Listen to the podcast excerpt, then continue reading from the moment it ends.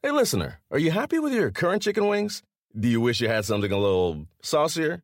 If you answered yes, then it might be time for you to break up with your old chicken wings and get a new honey. Lemon pepper wing from Popeyes. Share the wings with your friends so they can see it's time to move on too.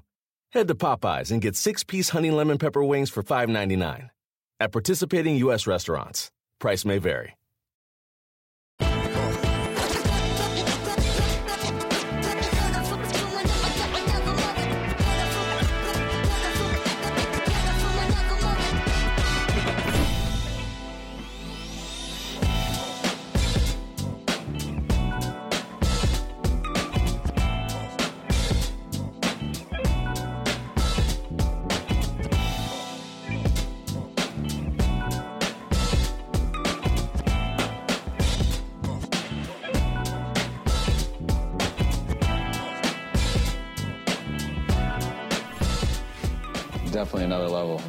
For me just watching someone do it. It was um, the injury he had last week, and um, for him to be ready to go today, which I mean, it's still you could tell in, in um, pregame warmups, you know, a number of things that um, were really tough for him, and for him to be able to just play, let alone to play the way he did, uh, to protect the ball.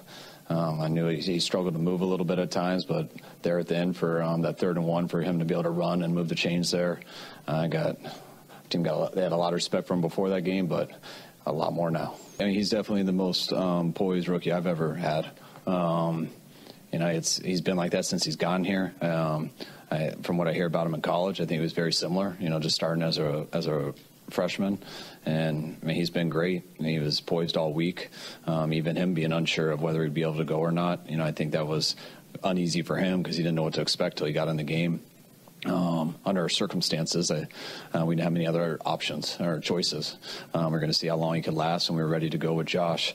Um, but he just he got comfortable and got better as the game went, and uh, it was pretty unbelievable. Uh, what's up, everybody? Uh, that was Kyle Shanahan. This is Brother from Another. Once again, I'm deep inside the belly of the mothership. And remember yesterday, I was here yesterday, and you saw people walking by, and there was a lot of things going on, right? There was a lot of buzz. Today is quiet. Why is it quiet? Why is it quiet here? There was a party. There was a party last night, and some people are still in bed. But we're here, everybody behind the camera, everybody on the other side of the glass, they're here ready to go, ready to go and, and talk about some football and other stuff today. We got a lot of things on the table, including a special, a very special edition of my bets, your money when I, I have a little, it's a little my bets, your money. And, and, and we're good with that. We're good. Uh, it's a little my bets, but it's a little uh, my bets, my money. I'll explain later in the show. But first, I really want to talk about uh, Kyle Shanahan and the San Francisco 49ers. Now, Shanahan was talking about Purdy, Brock Purdy, the rookie quarterback, and how he once again helped them win the game and win the NFC West. The San Francisco 49ers have 10 wins with their third quarterback. Their third quarterback, Mr. Irrelevant Brock Purdy, once again going out there throwing a couple touchdown passes, no picks, efficient, doing exactly what a San Francisco quarterback is supposed to do. And I will make the case. I haven't heard a lot of people say this. Uh, why not? I'll be the first. I'll make the case right now. We, you got your coach of the year. I'll talk about the 49ers in a second. But I want to I want to go to the coach, Kyle Shanahan. I haven't always uh, been on the Kyle Shanahan bandwagon. Sorry, Chris Sims. Uh, I haven't always been there, but I am now. Started the season with Trey Lance. That's a tough, tough, tough choice to go with the unproven Trey Lance over Jimmy Garoppolo. So Lance is your guy at the beginning of the season. You lose Lance out for the year. You get Jimmy Garoppolo in. Garoppolo gets hurt, probably out for the year, but not officially, probably. And you're down to Brock Purdy.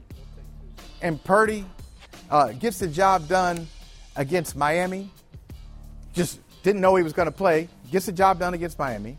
Gets the job done against the Buccaneers. And last night on the road in Seattle with the division on the line, he's making throws like this. Now, some of the throws you know, give thanks to the uh, Seattle Seahawks. Give thanks to them. You know, some of the throws were I mean, the defense was not great. So, uh, you know, th- these were not th- these are not high level throws that Brock Purdy had to make. But he did a good job in a hostile environment, what is always known as a hostile environment. Give him credit. Kyle Shanahan, third quarterback, coach of the year. I know, I know, I know Robert Mays is here, smart guy from the athletic, so he can tell me where I'm wrong.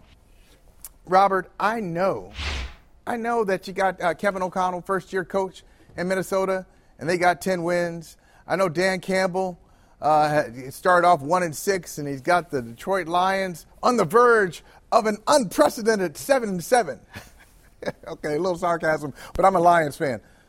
Um, but I, got I got to say, just all the things, all the things that I mentioned, I got to give it to uh, Shanahan uh, and, and the 49ers. How about you? I can understand that. A couple of the guys I thought were up near the top for most of the season. I thought that Brian Daboll and what he was doing with the Giants, them being even on the brink of being a playoff team with arguably the least talented roster in the league, he was my coach of the year halfway through. Obviously, they've fallen off a little bit. You can make an argument for Mike McDaniel and what he had built that offense into in Miami. And I still think they're going to be okay in the long run, but they've obviously taken a dip over the last couple weeks.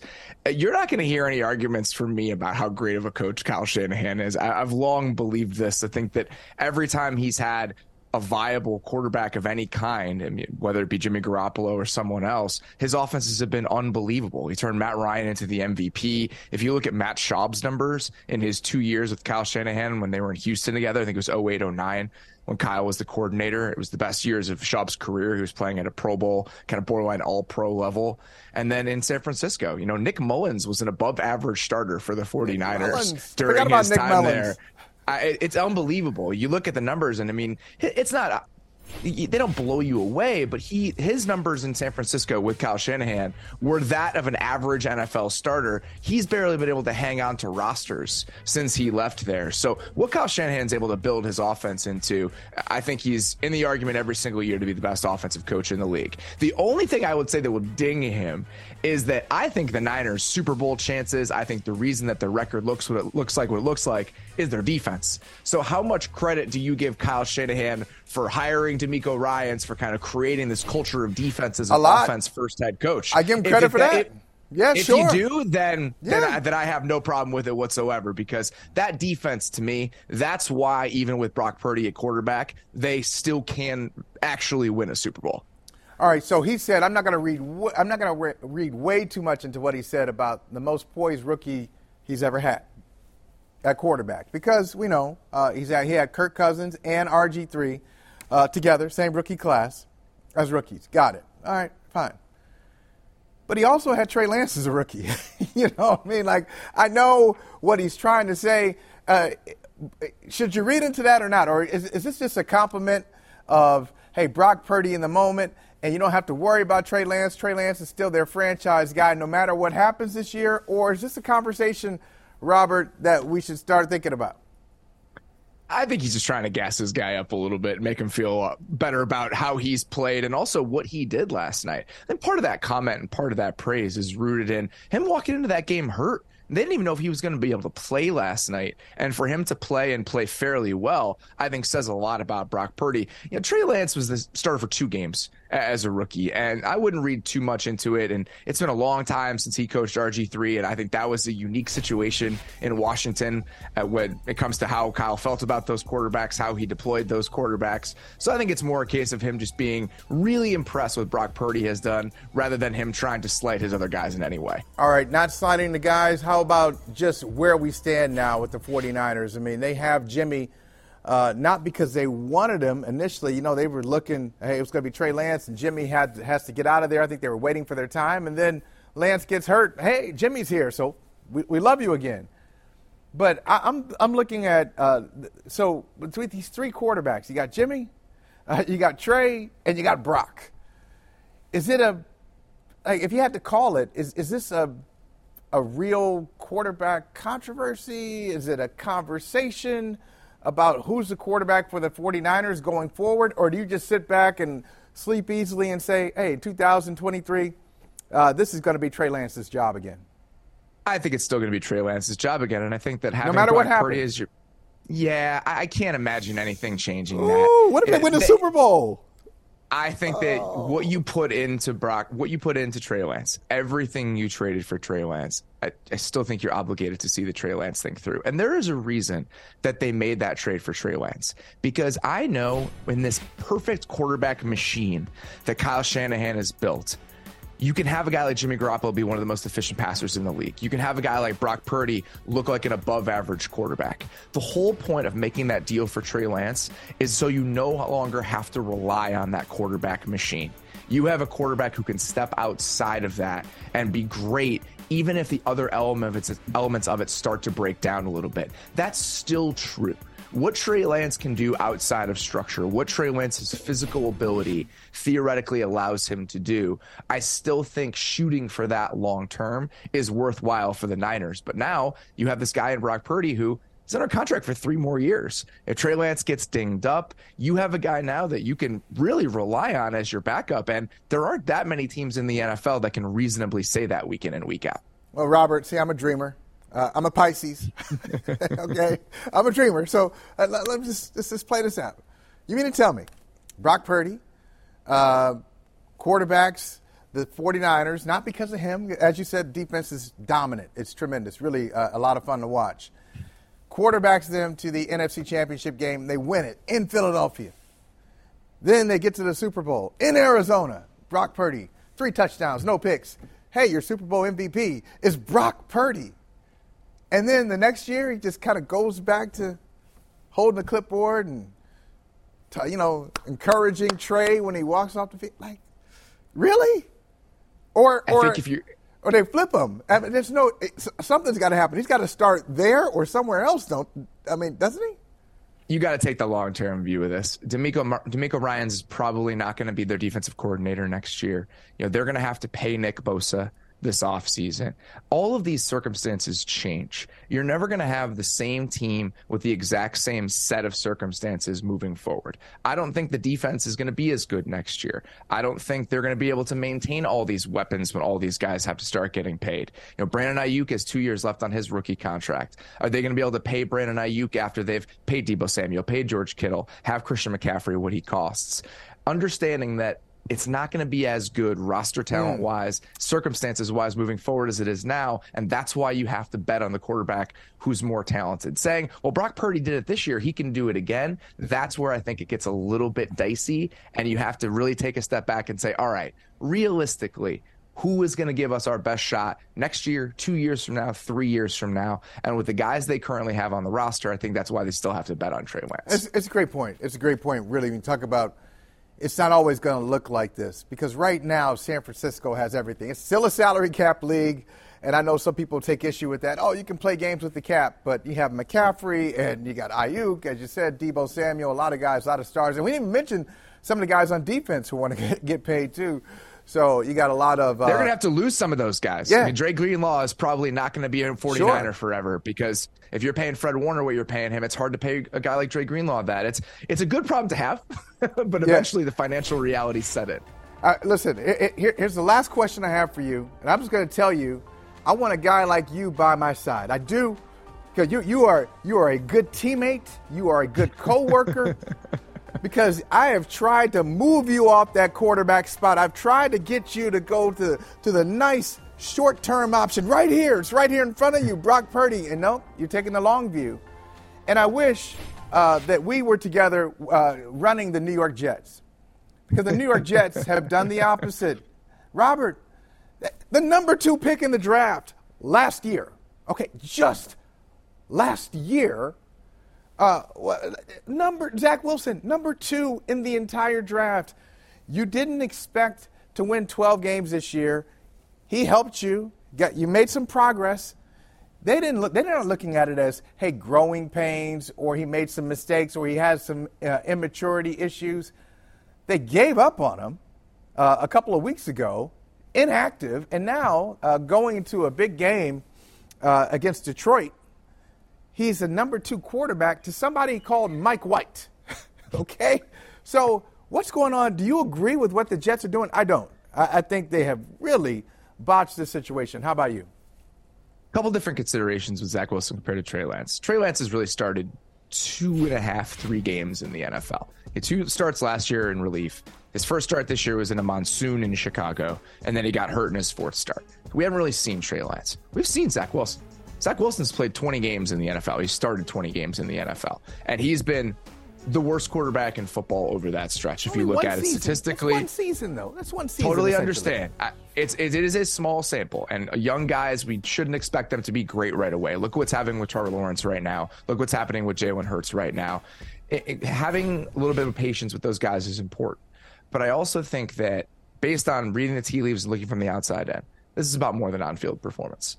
This is about the way he's handled this situation. Some of those uh, comments after the game against, I think it was New England. Oh yeah, he's like, you know what? Yeah, and it, when asking him if he let the defense down, him essentially saying, "Nah, I don't think so." And he threw for 77 you, yards in that game. He threw for 77 when, yards. I mean, they needed a crazy. I mean, right. it's the, the fact that a crazy punt return can win that game for the Patriots. The Jets are building something there if you look at the way their defense plays, if you look at the young players they have on offense, I think this is a culture move as much as it's a quarterback move. Mm. And they see him every single day in practice. They know what he looks like every single day. I don't mind them pulling the plug on this if one, they just don't think he has it in terms of his skill set, the way he plays the position at the NFL level, which I could argue that he doesn't. And when you watched him play at BYU, their offensive line at BYU was like a was a brick wall. It was incredible to watch them play against that talent. Brady Christensen, their left tackle, is a starter for the Carolina Panthers right now. They were better than who they played against week in and week out. Mm. He very rarely had to navigate pressure, understand how to play in muddy pockets, and that is what he has struggled with immensely in the NFL. And I do think there's an element of that feel for the game and that feel for traffic in the pocket that you either have or you don't. And it really doesn't seem like Zach Wilson has that element to his game. So if they're combining that factor with the personality factor and really trying to get everyone moving in the same direction in that building, I can understand saying, you know what? He's just not the guy we need right now. And we're willing to pull the plug on this and take our chances in the veteran quarterback market this year because we think we have a roster that's ready to win right now. And he is not the guy who's going to get us there. Yeah, I would just feel so uncomfortable with that, uh, and, and I don't mind being wrong. I'm wrong all the time. I don't I don't mind saying it, but I would just be so uncomfortable after 20, as you said, 20 starts of making that decision. And I know, I know, uh, you know, some of the personality issues are there, but I look at the payoff. I look at the quarterback class, and not even the class. I'll say that the, the top five quarterbacks, uh, Robert, of the 2021 draft. So you have uh, Mac Jones was the fifth quarterback. Uh, you got Trey Lance. You still don't know what you have in Trey Lance. Trevor Lawrence is starting to flash now, but even though he, he's had some games this year, not personality wise, but he, he's had some games, like uh, that Philadelphia game. Hey, Trevor, hold on to the ball. What are you doing? He's all over the place. Um, uh, you look at you look at Justin Fields. He's starting to show some things right now. I mean, some of these guys, it, it, it takes, and then Zach Wilson, it takes some time. It really takes some time. I'd just be you're you're going to miss the payoff when it happens. I think that payoff is going to happen somewhere else. I do. I do think it's going to happen uh, for Zach Wilson, but it sounds like you don't think it's there. The example I think back to is Josh Allen. Josh Allen's first couple years in the league were rough. His rookie year in 2018 was a terrible statistical season. He was fine in 2019. He made strides in specific areas, but there were still elements of his game that were really lacking. I went to Buffalo that year in 2019 to write about the improvements he was making and the strides that he had made on offense. What struck me when I was there wasn't any talk about the mechanics of how he played the position. It was that every single guy in that building would have walked over glass for Josh Allen. And I think that's important when you're considering why certain quarterbacks develop and why other quarterbacks don't. Is that when you have these guys that are smart and bought in and willing to do everything they can to get better, to get where they need to go, that influences the guys around them. The guys around them attach themselves to that. That's how people feel about Jalen Hurts. That's how people feel about Justin Fields in Chicago. That's how people feel about Trevor Lawrence and everything that's come out of that building in Jacksonville and how he carries himself. We haven't heard a single word about that with Zach Wilson. Mm. You haven't heard a single guy in that locker room talk about him that way. And I think there's a reason for that. And it's so easy to point to a couple down statistical years for a young quarterback and say, why can't Zach Wilson do this? Josh Allen isn't Josh Allen because he was bad and had some physical tools and then wasn't anymore. Josh Allen is Josh Allen because he's so much smarter than everyone thinks he is. And his desire to get himself to the level we see right now was unceasing. And I think those are the elements that the Jets probably know more about than we do. And that's why I'm not as uncomfortable with them making a bet like this. I like the way you say that. I like unceasing, the unceasing, unceasing desire uh, to get better. Right, Robert Mays, we always get better when you're on. We get smarter. Appreciate you, my friend. If we don't talk to you before, happy holidays to you and yours. We'll catch up with you soon. Appreciate it. Talk soon. All right, Robert. Thanks. Thanks.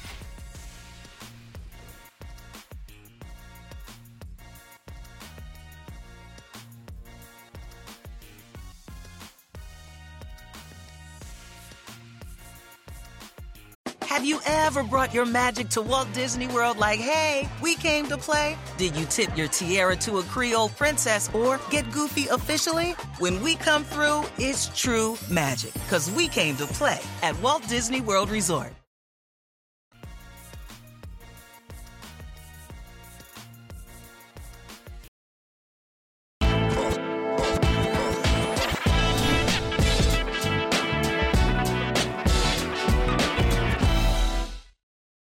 Backlash from Philly. Yeah, I'm pretty sure they hate me. I mean, you gotta stand on everything you say just as a man. Um, but obviously, they small clipped it and just took one line of what uh, was really talked about. But um, no pun intended or no disrespect to Hurts. I think he's doing great this year. Um, but you know I mean, I'm a defensive guy, and you know I said their Eagles defense is just a team to watch. I mean, I mean they just got hell of a players over there that's been making plays all year. So from a defensive aspect, you know, I know how uh, offensive guys just kind of get all the credit. So I just want to stick up for the defensive guys because the conversation was most valuable player. Is it just quarterback? So I was just, you know, having good conversations with Von, a person I look up to, um, helped him on his podcast, and next thing you know, storm. So um, you see how that goes. And, and we're, yeah, we just talking football. I mean, not ones that ever disrespect Hurts or any other player in any way. Um, I'm just talking football. Like, if football is a, a, hurtful conversation, then what are we playing for? I think the job's more hurtful than conversation. Like, right. you know, so. Uh, you know, if we can't have opinions, I mean, you guys get to talk shit all day. Why can't we just talk a little chatter? You know, so uh, I don't understand. Uh, what's so hurtful when we talk about each other? You know, we're the players. We play every day. Yeah, Micah Parsons snapping off the lines, Bert Breer, line after line. I kind of agree with him. I, though. right, I, it was great. It was I mean, fun. like it's like like uh, why why shouldn't they just be allowed to talk shop? You know what I mean? It's actually it's their shop. Like you know what right. I mean? Like, Talking shop, and should- it's our shop. Right. Yeah. Why why shouldn't they be allowed to talk shop? And you know what? But it's, it's funny because it, it uh, it lets you know. I always want to know. I I know you do too. I always want to know how players see players. Like any industry, I want to see how mus- Yeah. what, what, what do musicians think of other musicians, and, and what do journalists Right. think of other journalists. You don't want to have that conversation. Oh, so much, Yeah. so much pettiness. This is such a petty industry. anyway, Oh, you know, uh, you- but- I- like you, yeah, you don't want to know the truth about what some people think of you for sure. That's right. That's right. There's what they say to you, and then when you leave the room, what do they say when you, once you leave the room? Um, but but Micah Parsons, do you think this has any effect at all uh, on the next two games for the Cowboys? I say that intentionally because they have the Jaguars on. Uh, they have the Jaguars before they play uh, Philadelphia on Christmas Eve. Will this have I, uh, any effect on either game? No, I mean, I like. Well, for for one thing, obviously, you know, the Cowboys need every game they can get to to to get themselves in position to try and win that division. Obviously, their margin for error is very slim right now because they're they're down two games with four games to go. Um, and as for the game on Christmas Eve, I mean, it's one of those situations, Michael. Like, I mean, we I know like because we build these things up, um, you know, because we have so much time to talk about every football game. Uh, you know, like we'll always say like, "Oh, I can't believe he said this," but I sort of feel like that's the proverbial.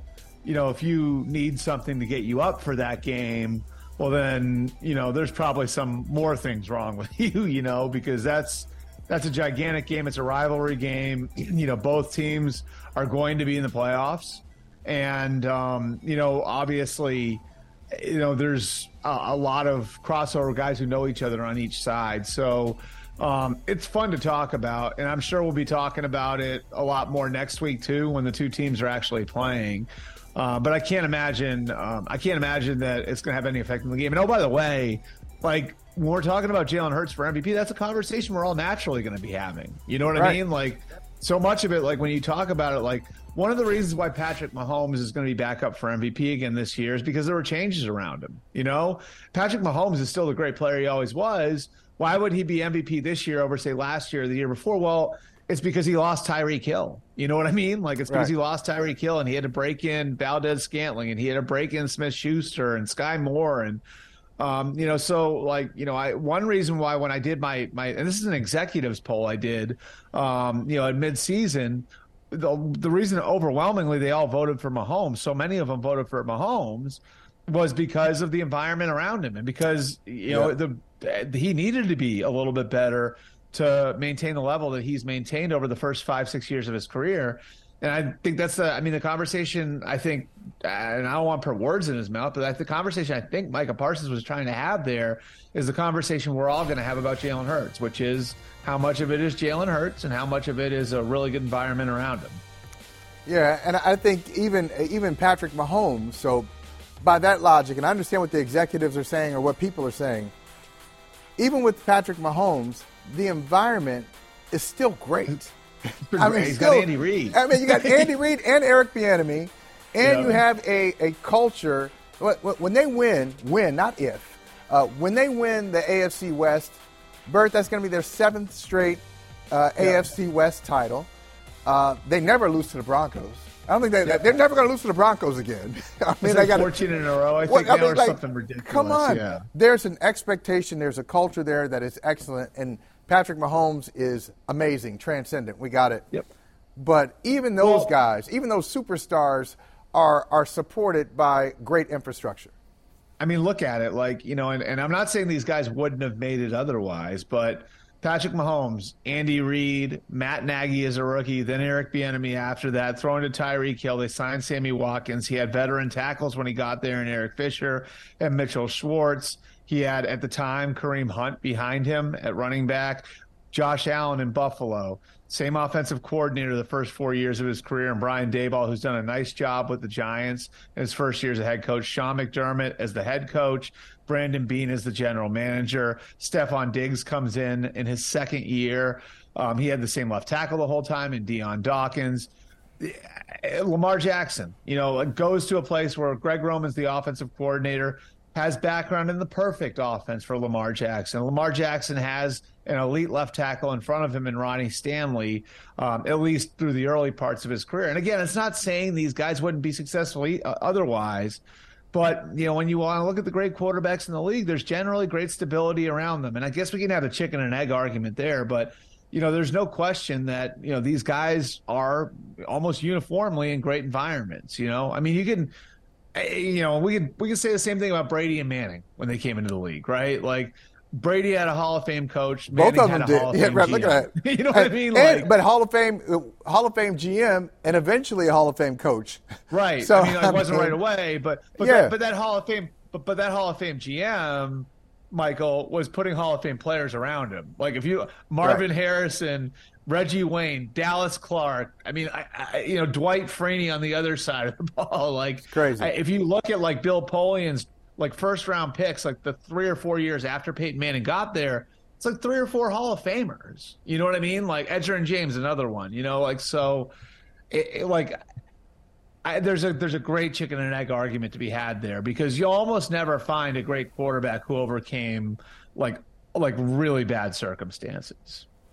Uh, now, here's a, you, know, you mentioned Buffalo. Uh, this is a, a Buffalo adjacent story. No, it's really a Buffalo story because yeah. uh, I want to talk about Miami, but Buffalo, they're going to Buffalo and they're going to play. Forecast looks like it's going to be under 30 degrees. It's a typical Buffalo Saturday. Under 30 degrees, three to seven inches of snow. Hey, this is what we do in Buffalo. But it's not what mm-hmm. Miami does in Buffalo. And so uh, I, I, want you to listen to uh, Mike McDaniel talk about going to Buffalo and checking the forecast and all that stuff. Listen to this. The biggest thing is, like, yeah, you, you do adjust um, a hair. You know, we won't be outside, and um, you know, you do it, but you don't really prepare for it. Um, besides mentally deciding if it's going to matter to you or not. Um, I kind of look at it like this: uh, Do the Buffalo Bills players vacation in Buffalo? I mean, people. So yeah, you get used to it, but you don't. It's a mindset as well. So um, to me, uh, you, you, just decide if you're going to let it factor in or not, um, and then you adjust as best you can. All right, so Bert, I, I just want to say this, man. Look, I've always lived in cold weather cities. Grew up in Ohio, uh, mm-hmm. worked in Pittsburgh, worked in Chicago for a second, uh, live in Boston. So always uh, cold weather cities, and there are little yep. like conversational hints. I can tell the people who actually get out there with the shovel themselves or a snowplow themselves or have somebody do it for them.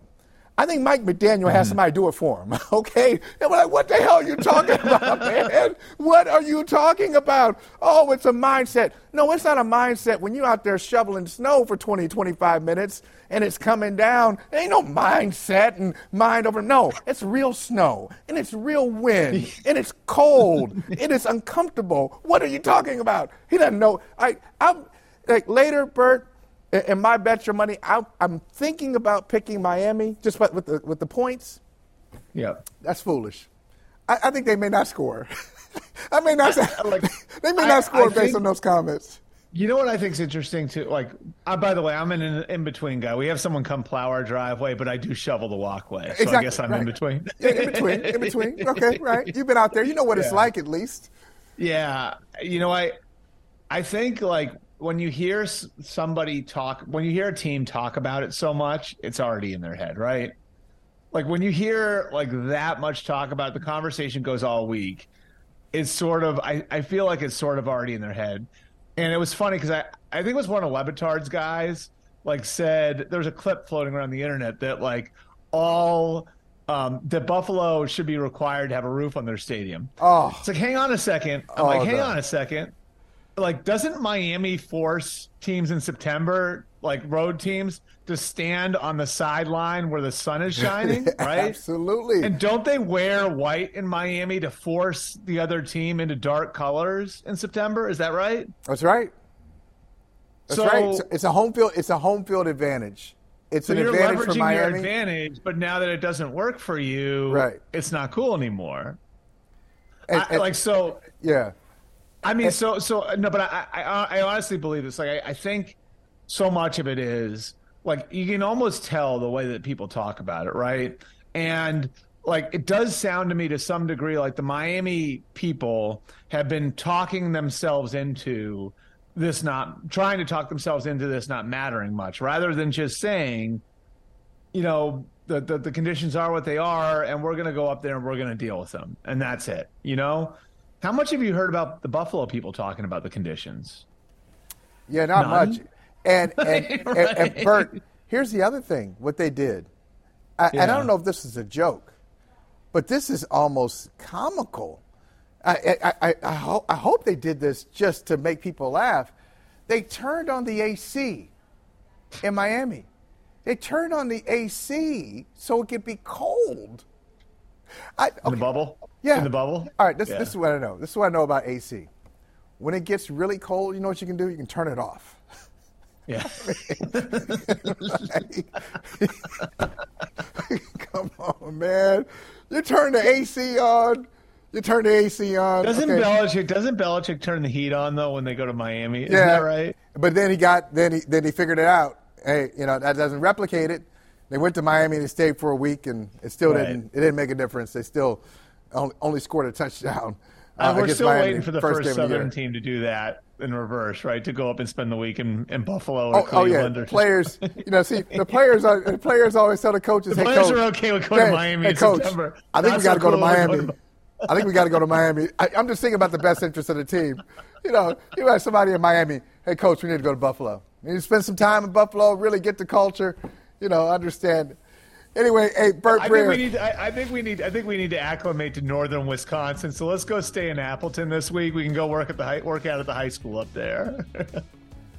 hey, hey, Bert. I was going to let you go, but just one thing I want you to respond to. Uh, uh, Adam Schefter Hmm. just tweeted this out. Guess who's going to start for the New York Jets against the Lions? Guess who your starting quarterback is for the New York Jets? It's not Joe Flacco. It's not Mike White. It is Zach, Zach Wilson. Wilson. So, Yeah. how, how do you, because I, I, I was talking to Robert Mays earlier, and he said, hey, I understand why the Jets did what they did uh, with Zach Wilson. They're trying to set a culture there, establish a culture. I think they screwed it up. What do you expect uh, from, from Zach Wilson and, and th- in this game going forward, especially if he plays well? Do So I mean, like I, I think we have to look at it this way: like his future in New York is on the line now, right? Like, and I think that that um, when you invest the second overall pick, the reality is like you you you have to get an answer on that investment, and you have to figure out whether or not you were right on that investment because it's going to affect big picture decisions down the line. And I think you know Robert Saleh's done a nice job of walking a tightrope here, where it's about one player, but it isn't. And I think he recognizes that they have to gather as much information as they possibly can to make an informed decision on Zach Wilson. But oh, oh, oh, by the way, they're in a playoff race right now, and they've got a defense that's playoff ready. And there are a lot of elements on that offense that are playoff ready. And, you know, I, I think there was a point there where I think it probably became hard for Robert Saleh to sell Zach Wilson to the locker room. And then Wilson said what he said after that Patriot game. Mm. And then I think it became really, really hard to sell Wilson to that locker room. So this tells me he's probably had a couple of nice weeks of practice and, and, and Rob feels like he can sell Zach to that locker room again. And you know, it's important for the franchise too, Michael. And I think if this was ever, if this, I think it was, if this ever got close again, where they felt like, okay, like we can put Zach back in there, they were going to do it mm. because they really do need to get answers. Because again, like that team is very young, and they're only going to get better, I think, next year, right? Like there's so many elements that team. If you look at the Garrett Wilsons, the Sauce Gardners, the Alijah Vera-Tuckers, you'll be bringing Breece Hall back, Quinnen Williams. Those guys should all get better, right? How are you going to serve next year's team without having a full answer on Zach Wilson? Hmm. So I think over the next month, part of the deal, and they won't say this, but part of the deal is getting an answer on Zach Wilson. Can we trust Zach Wilson? Can the locker room trust Zach Wilson to take what we think is going to be a real contender in 2023 and make it his team? Or do we have to go out and get a guy like Jimmy Garoppolo, who, oh, by the way, was with all of the Jets coaches in San Francisco? So I think that that's what's interesting about this. Over the next month, Zach Wilson's fighting for his future in New York, and part of it is the availability of a quarterback who's played at a championship level that all of the coaches have background with. Hey, fascinating stuff. Uh, Bert Breer, you play at a championship level every time you come on the show, and you are around champions. And we'll talk about that in 2023 because there will be a championship parade in Columbus, Ohio. Oh, you didn't think? Wow. Oh, you Wow. thought we weren't going to talk about it? We always talk about this we're on the show together. We got. I a don't know if I believe too. that. It sounded You know good. what? I don't know if I Marvin believe it, Harrison Bert. switching to number one for the playoffs. I'm going to send you a text with a picture, Michael. All right. I don't know if I believe what I just said. I just thought it was a good thing to say. Yeah.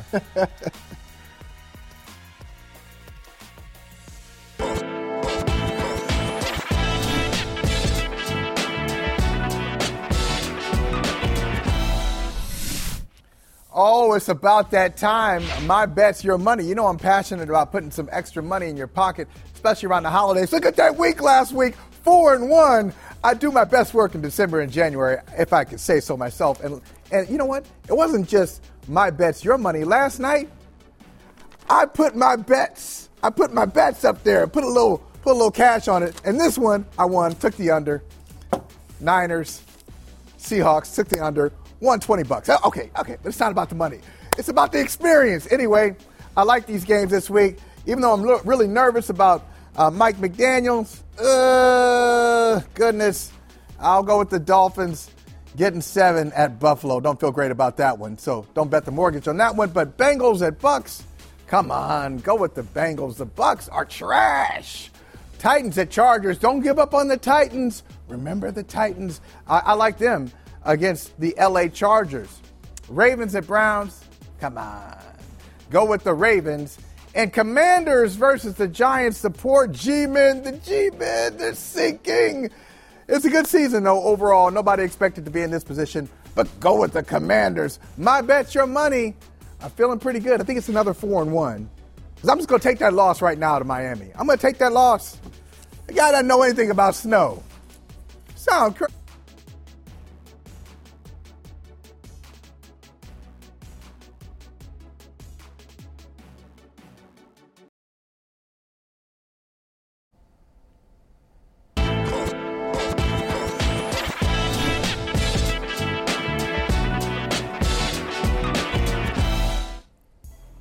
What's up, everybody? Welcome back to the show, brother, from another. And we talked about Steph Curry a little bit yesterday. We weren't sure when we were on the air. We weren't sure, you know, how long he was going to be out, if he was going to be out at all. Waiting for an MRI. Well, the MRI came in, and the news is not good for the Golden State Warriors. Steph Curry, their best player, my best player in the NBA. We'll talk about that in a second. My best player in the NBA is out for a month now. I'm joined by Natalie. Natalie was here yesterday. She was sitting right there. Now she's on the screen. You know, Natalie, I, I, saw you at the party. We had a great time at the NBC party last night. You're awake. I'm awake. A lot of other people aren't. As a matter of fact, I'm so excited. I got to tell you this story real quick before we talk about Steph Curry. So excited. Got up this morning, got a workout in, and to celebrate my workout, because, you know, I, I burned 34 calories. To, to, to, celebrate the 34 calories I burned, I had sweet potato pie for breakfast from Gary Carter, and that pie is insanity. It's insanity. I have, I have mm. not eaten my slice yet, and Gary was bugging me about it already. I will not eat pie for breakfast, so I will have some, and then okay. I will let. I don't know why you're being so inflexible about it. Why are you being so inflexible about it? Okay, you got to eat pie for breakfast. You have to. No, you have to. No. It'll change your My life. My mom did not raise me to eat pie for breakfast. oh, now, now, you, oh, now you're going in on Marilyn Holly. oh, Marilyn, don't take it personally. All right. Anyway, let's talk about Steph, because uh, mm-hmm. I, I, really have a question, Natalie, and I, I, you're the perfect person to answer this. Yeah. Who are the Golden State Warriors without Steph Curry? That, that, was my, that was my first question that came up with this. Like, who does this team become? Steph is their everything. He is the, he is the star, and he, not many players can be the star player and the glue guy. He's both. So, who do they become when he's out for a month? Yeah, they have to become a less arrogant team. I'll tell you that. Um, arrogant? What? No. What, ooh, ooh, ooh, you got my attention already. What do you, what do you mean by that? What's who, who's arrogant? The whole organization from top to bottom the, the, the ownership the mm-hmm. coach and even the players to an extent right? I mean when you have Draymond Green go on podcast and say like it's hard for me to get up for like games that aren't you know certain games. I mean and we I get it. Like they've been there done that won so much long season. So you understand that. But there is an arrogance to approaching the season when you just feel like it's early in the season, so you can just continue to rest guys so early and like we're going to focus on development even though we're losing games. And I, I, agree that guys need to be developed, but your expectations are another championship. You're coming off of a championship year. So development cannot be at the expense of winning. And that's sort of what they did at the beginning of the season. And I think it's kind of like, well, we have plenty of time. It's a long season and now Steph is hurt, right? And so, and not only him, Andrew Wiggins is hurt, who is their second best player. So, um, and he hasn't been cleared to return. So, when you approach the game with that sort of arrogance, like mm. now you're in a very difficult situation. All right. So, uh, I'm, I, you know what? Next week, I'm already thinking about next week's shows. we got, we gonna, we gonna park there. Uh, okay. we, we're gonna park there. We'll keep the car running. We're going to park there and we're going to really get into some deep conversations about this arrogance. You had you mentioned ownership, you mentioned the coaching staff, you mentioned the players. Right, we, we got to talk. We don't have time. We don't have time right now to talk okay. about all that. But that's some good stuff right there. This is what I do want to mention, and I want to have this conversation with you. Top ten players uh, in the NBA. Now, the Ringer came out with a list of uh, their the top 100 players in the league and and, and I, I, like it. You know, Kevin O'Connor, who did it, Uh, I love Kevin. I've known him for a while. Does really good, a really good job. I don't agree with his uh, top ten list entirely, but I thought, you know, Natalie, we, we, we like basketball. We love basketball. Yep. Let's come up with our own list. So let's uh, let's see our list here. Top ten players in the league. Uh, we see it the same way. Ooh, oh yeah, we do. I mean, like we both have. Let's go ten. I I, I, I put. I have to admit. Can I admit something to you? Go ahead. You know that ten. I always like the top ten list. Top ten list is fluid all the time. We'll have a different top ten list in February, and then a different one uh, when the playoffs start. So at number 10, I feel like that's a slot that's very flexible. I yes, put in I Devin agree. I put Devin Booker in there just to annoy you. Cuz I know you can't stand the Suns. I, I said, let me put let me put Devin Booker in so I can get uh, Natalie to pop up. Now, Natalie, I'm surprised you put Anthony Davis. It, uh, you got Dame Lillard at 10. I, I like that. Mm-hmm. You've got Anthony Davis at eight, and I know Davis has been playing great this season. I don't think, I don't believe it yet. That's fair. You know what I mean? I mean, I am of the mindset, and I always have been. I said earlier in the year on this show when we talked about top 10 players, and you, you guys kind of chuckled at me a little bit. Um, but I said if Anthony Davis, and that's always the big if with him, if he can remain healthy and all of that, he's always going to be a top 10 player, you know, in my opinion. So um, it's always just about his health. And so far this season, I think it's undeniable that he's been having a top 10 season, but it's also fair to say, well, I got to watch him do it for the rest of the season. I think that's fair. So you know I'm not upset at that, not believing it. I think, uh, I don't think we have, a, like Micah Parsons said, I think they hate me in Philly. I think they may hate us in Philly. Uh, we, we both have uh, been uh, borderline disrespectful, lightweight disrespectful with with Joel Embiid. Oh, you you don't think so? Joel Embiid, no, I got him at not. eight. You got him at seven. Why? I get it. I get that he has been an MVP runner up, and I thought he should have actually won um, last year. So. Mm I understand why people would say, like, how can he be in the conversations for MVP and only be, you know, the seventh best player or not top five or wherever you want to put him. But to me, I look at your status as a player based on your play and also a combination of what you've done, right? And Joel Embiid has yet to make it out of the second round. He's yet to get beyond that. And you can tell me all the reasons in the world, but I want to go back to the year when Ben Simmons gets blamed for, you know, not taking that shot at the rim and then he leaves the team. And like that allowed Joel Embiid to get away with not people actually talking about his play down the stretch. And I know he was a little hurt, but he played all well during the game. And then in the fourth quarter, he didn't show up. And then mm. I heard the injury stuff, right? Like the injury is not why you were missing free throws. It's not why you were missing shots that you were making all throughout the game. He didn't close. I still think that team should have at a minimum got to the conference finals. And so mm. I the others have done it. They've gotten there. They've showed me, and that is the simple reason why I put them ahead of Embiid. But he has all of that talent. He just has to do it. So I, I like think it. I being top seven isn't a disrespect. No, no, no, no, not, and the top ten is not disrespectful. And I know uh, you all will have comments on this. We welcome your comments, and that is a segue. Throw it up, alley oop, to Natalie we are always here for these comments. What is in the comment section today, Natalie? Uh, it is always some good stuff that uh, is instructive for all of us. So, what do we got? Yeah, well, a few things, but like let's start with the Lions conversation earlier this week that you guys had on Monday.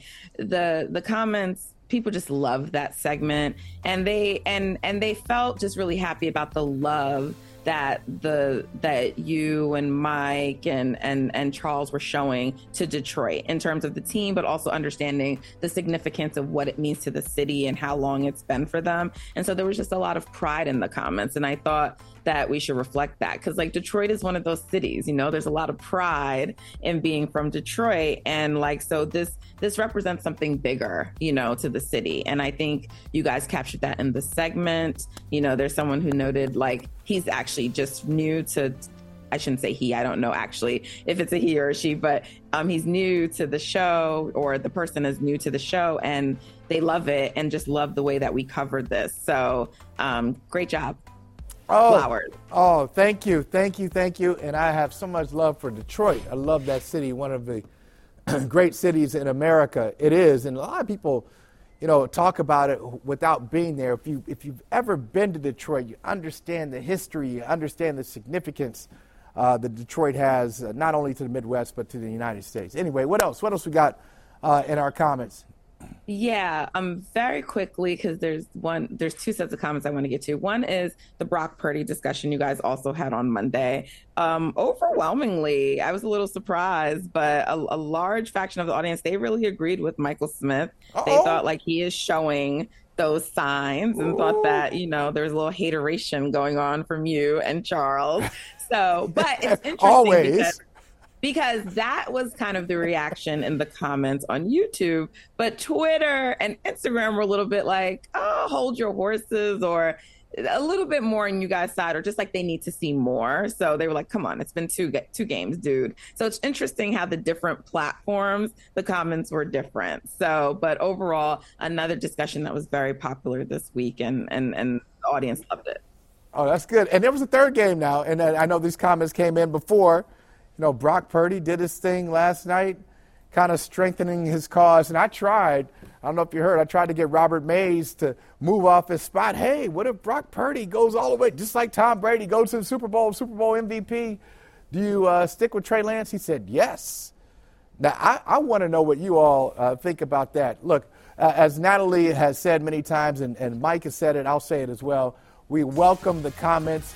If you are checking us out, if you are consuming our content, engaging with us, uh, whether you agree or disagree, we appreciate it. So uh, we always uh, we always love to hear from you.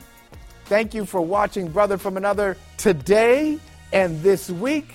We will be back on Monday. A lot of good stuff to talk about. Uh, Natalie, go ahead and eat that slice of pie. I will. And after you eat that slice, you're going to want a full one from Gary Carter. Maybe. I'm never going to think anyone's Ooh. pie is better than my mother's. Ooh, just you are tough. tough critic. Dietz and Watson's been making meats and cheeses the right way since forever. What's that mean? It means never cutting corners, ever. It means cooking, not processing. It means our Virginia brand ham that's cooked to perfection, then twice baked to layer the flavors. It takes more time, but you can taste the difference. We come to work every day to do it the right way, even if it's the hard way. Because if it's not right for us, it's not right for you. Dietz and Watson, it's a family thing since 1939.